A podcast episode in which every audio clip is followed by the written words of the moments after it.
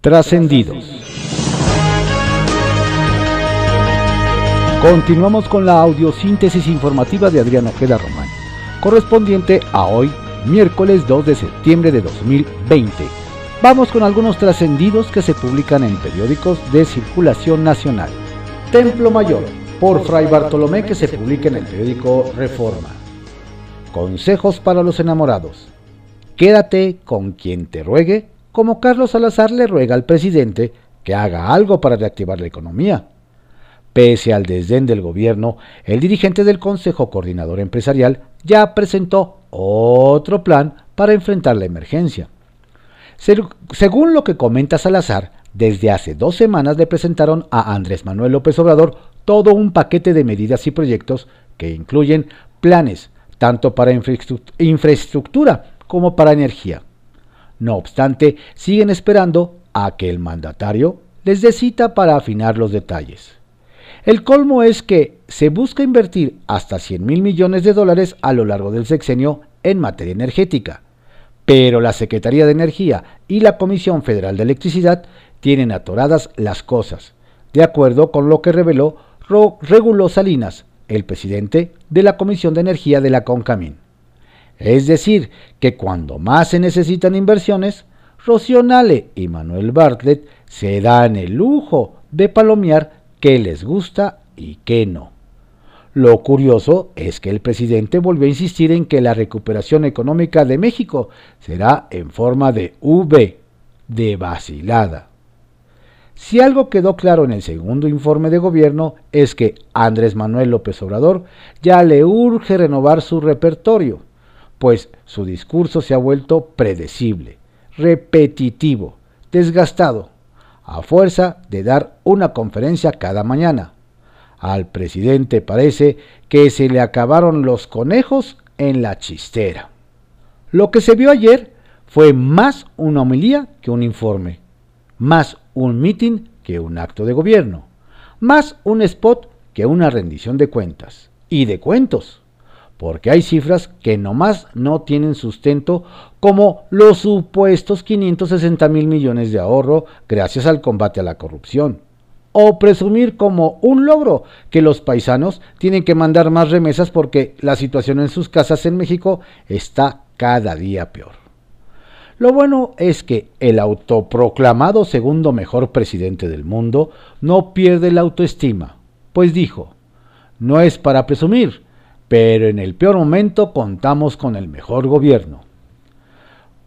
Cuentan que en San Lázaro hay algunas diputadas y diputados que nomás no quieren desempacar el celular nuevecito que les regalaron con el dinero de todos los mexicanos supuestamente para que puedan participar de manera remota en las sesiones. Y no es porque no les guste el modelo, sino porque tienen miedo de que el aparato venga equipado con algún tipo de software de espionaje. ¿Y por qué la desconfianza? Pues porque el regalazo fue cortesía del secretario de Servicios Administrativos y Financieros Juan Carlos Cummings, al que más de uno ve con cierto recelo. Circuito Interior que se publica en el periódico Reforma. A más tardar, el 5 de septiembre, los diputados deben llegar a un acuerdo para definir mesa directiva. Según esto, tanto el PRD como el PRI podrían apoyar al PAN para levantar el desbloqueo que le impuso Morena para sentarse en la cabecera de este órgano. Pero a cambio, su tirada es ser respaldado cuando ellos quieran quedarse con el timón de la Junta de Coordinación Política. Hasta no ver el pajarito volando se sabrá cuál dando y dando resultó más atractivo. Y hablando de curules y traiciones, la mayor infracción la tendrá muy compleja a la hora de defender que le hayan abierto las puertas a Valentín Maldonado. Por más que digan que trabajarán con él como cualquier legislador independiente, hay quienes consideran que su caso se cuece aparte, porque el exdelegado en Coyoacán renunció al PRD, pero su codependen, perdón, su cercanía con Mauricio Toledo, el enemigo número uno de la 4T capitalina, se mantiene intacta. Cuentan que las reuniones entre ambos nunca se interrumpieron, solo que optaron por realizarlas con más discreción. Pepe Grillo, que se publica en el periódico La Crónica. ¿Y qué quiere Morena? La pelota está en la cancha de Morena. Presidirá la mesa directiva de San Lázaro la fuerza política y el personaje que decida la fracción mayoritaria. Es así porque se trata de una votación y la mayoría decide. Claro que hay acuerdos previos, incluso firmados, pero ya se vio que pueden olvidarse si las circunstancias políticas lo demandan y los vientos cambian de rumbo.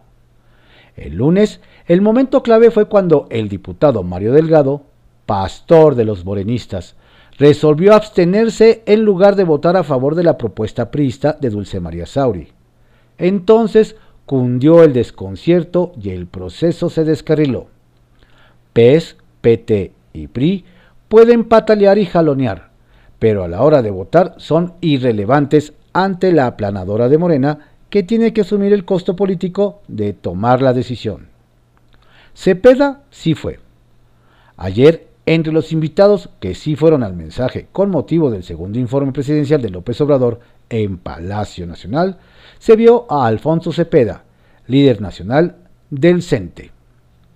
Desde que fue electo, Cepeda Salas se ha concentrado en acercarse al presidente y mostrarle que los maestros de este sindicato son aliados de su objetivo transformador.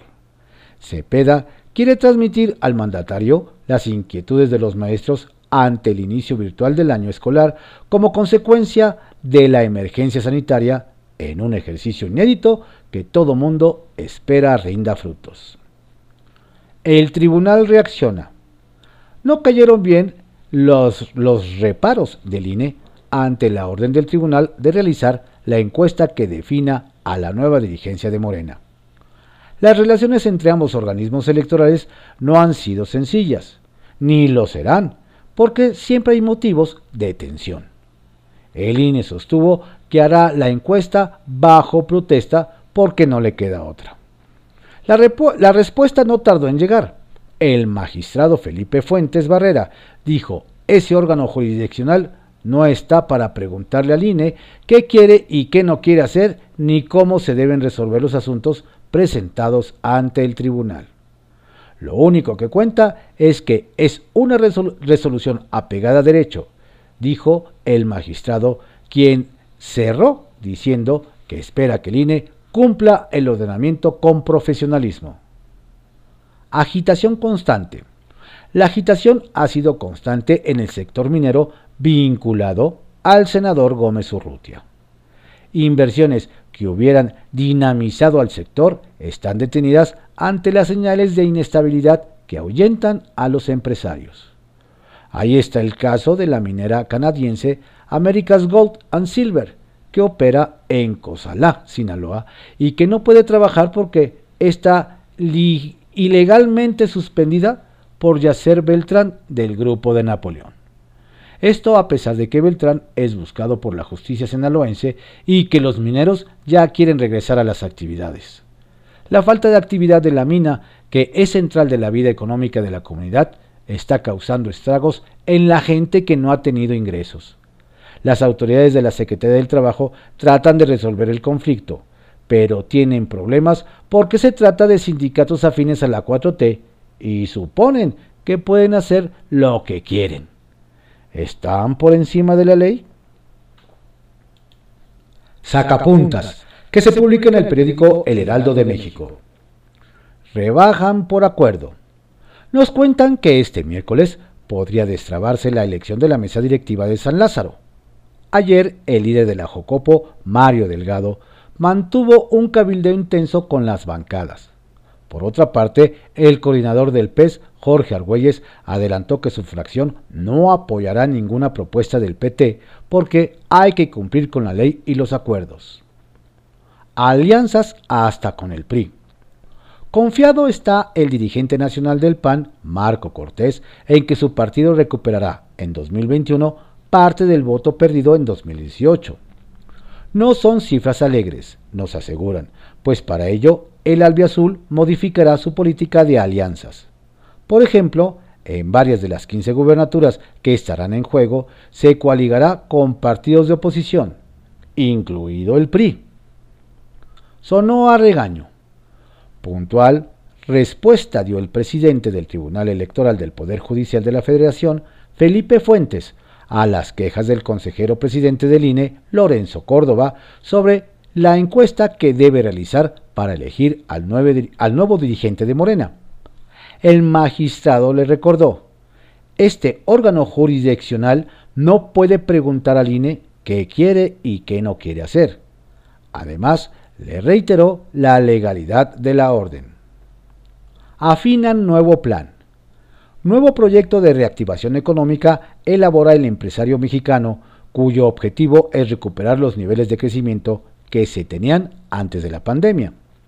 Antonio del Valle, presidente del Consejo Mexicano de Negocios, es quien hace las gestiones para que el plan se presente en los próximos días junto con el gobierno federal. Recuperado y activo. Las noticias en la entrega del segundo informe de la jefa de gobierno, Claudia Sheinbaum, ante el Congreso local fue la reaparición del secretario de gobierno, Alfonso Suárez del Real. Estuvo tres semanas recluido tras resultar positivo a COVID-19, pero ayer llevó el documento a Isabela Rosales, presidenta de la mesa directiva, y siempre estuvo con cubrebocas. Confidencial que se publica en el periódico El Financiero. Ideología contra ciencia. El Consejo Nacional Agropecuario tomó muy a bien la salida de Víctor Manuel Toledo de la Semarnat, el recién desterrado de la 4T. Ayer Bosco de la Vega, presidente de la CNA, celebró los ajustes en el gabinete en el que no se imponen las ideologías ante la ciencia. Veremos si este principio se extiende a otras áreas. Las mujeres de la 4T. Graciela Márquez, Alejandra Fraustro, Claudia Sheinbaum podrían ser la excepción del grupo que apareció ayer después del informe de López Obrador, autonombrándose como las mujeres de la 4T. Las aludidas no dejaron que les pusieran en la misma canasta que a Olga Sánchez Cordero, Irma Heréndida Sandoval, Luisa María Alcalde, María Luisa Albores o Rocionale, pues no dejaron que les tomaron la foto sin un cubrebocas puesto. La independencia de poderes y los otros datos. Entre las varias reacciones al informe, algunas aseguraron tener otros datos, distintos a los del presidente.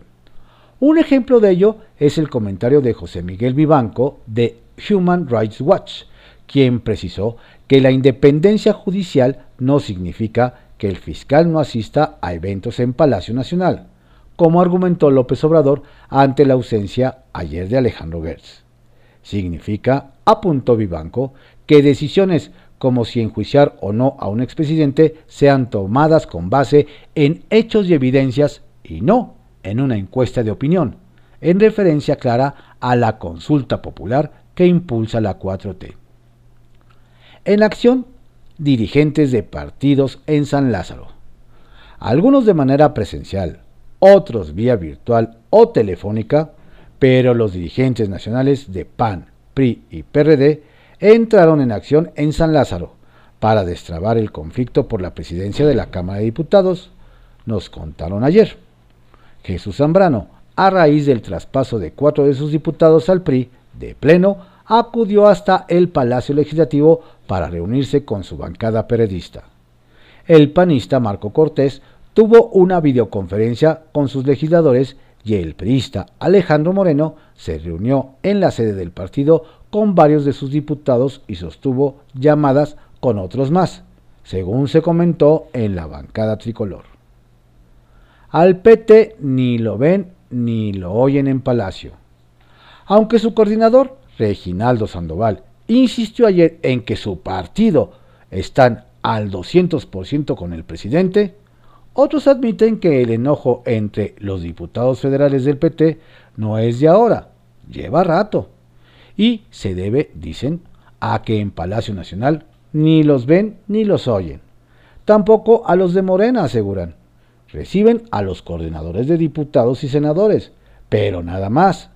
Se quejan un petista mexiquense nos reveló que la molestia de Reginaldo y de Fernández Noroña con el compañero presidente es porque no los pelan para nada, menos en Palacio Nacional. Nadie los escucha como si no existieran, aunque somos de la 4T. ¿Un presidente solitario? Sobrio, republicano y austero. Así calificó el presidente de la Junta de Coordinación Política del Senado de la República, Ricardo Monreal, el segundo informe de gobierno de López Obrador. El Zacatecano aseveró que la bancada mayoritaria de Morena en la Cámara Alta cierra filas en torno al mandatario, reforzando su respaldo. No obstante, el senador pronunció un video difundido en sus redes sociales una frase que resulta reveladora. No lo dejemos solo. Redes de Poder, que se publica en el periódico Reporte Índigo. Negociación bajo presión del PT. En la Junta de Coordinación Política de la Cámara de Diputados, todos los coordinadores parlamentarios, salvo Reginaldo Sandoval del PT, mantienen el, pronóstico de que la presidencia de la mesa directiva será para la periodista Dulce María Sauri, aunque no por ello las negociaciones serán sencillas en los próximos días. Si el PT mantiene su voto negativo a la planilla encabezada por la legisladora tricolor, Mario Delgado tendrá que enfocarse en los diputados de su partido que votaron en contra o en abstención, para que cambien el sentido de su voto y alcanzar la mayoría calificada. La vía más efectiva, nos dicen, es convencer al PT, pero la oferta de una vicepresidencia no es suficiente, así que el ofrecimiento tendrá que mejorar. Éxodo tricolor. Tras la salida de importantes cuadros priistas en estados como Puebla, Oaxaca, Guanajuato e incluso Campeche, entidad del líder nacional del PRI, en el Comité Ejecutivo Nacional Tricolor existe el temor de que en los próximos días aumenten las renuncias de militantes al partido, en búsqueda de nuevas oportunidades en otros horizontes. Los cambios estatutarios y las nuevas atribuciones del CEN han dejado muy poco margen a los líderes en los estados, y los espacios para las candidaturas están controlados por Alejandro Moreno y sus operadores de confianza en cada entidad. A pesar que desde la dirigencia nacional se quiere permear el mensaje de que estas renuncias son parte de un proceso natural de depuración, el PRI no está en una situación de darse el lujo de perder adeptos. Pasa por alto medidas. A pesar de que hace un par de meses anunció que había dado positivo por COVID-19 y después de mantenerse en cuarentena, el diputado panista Jorge Luis Preciado acudió a la sesión de instalación del tercer año de la legislatura en el Palacio Legislativo de San Lázaro. Sin embargo, el legislador no usó cubrebocas, a pesar de que es una de las medidas sanitarias establecidas en la Cámara de Diputados. Estos fueron algunos trascendidos que se publican en diarios de circulación nacional en la audiosíntesis informativa de Adriano Ojeda Román, correspondiente a hoy miércoles 2 de septiembre de 2020. Tenga usted un estupendo día.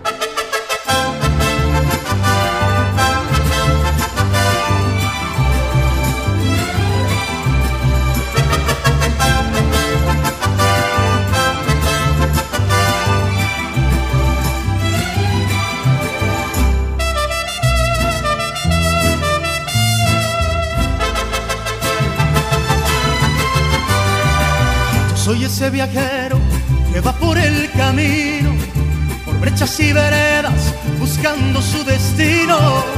Escucho alegres trinos de ave alborera, rumor de fresca brisa de tierra morena. Miro en las espigas dorados sus trigales, como las que se mecen muy verdes los maizales, y serpentean las bardas de piedras quebradas casitas con arcones de adobe blanqueadas, la Virgen del Cerrito que alivia nuestros males, nos da sus bendiciones, milagros y bondades, con fe mexicanos le brindan su canto y todos la visitan el día de su santo. México México,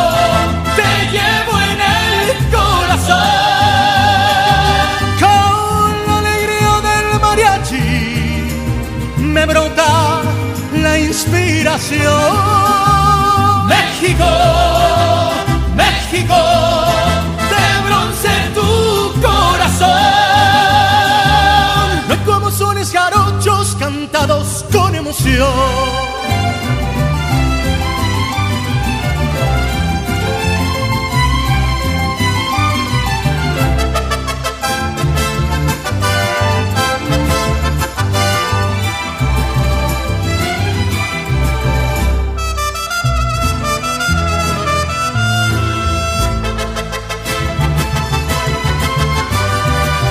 Violetas como espejos y tibias sus lagunas se peinan con el viento de encaje las espumas de piedras molcajetes, volcanes nevados, populistas y amantes postrados.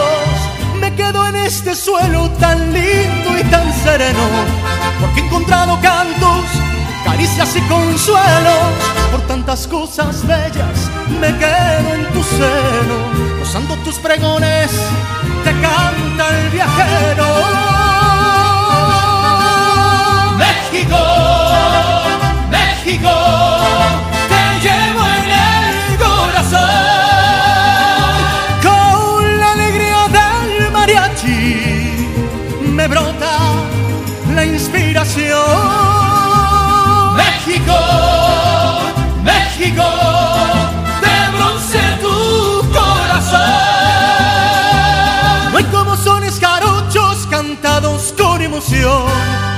México, México.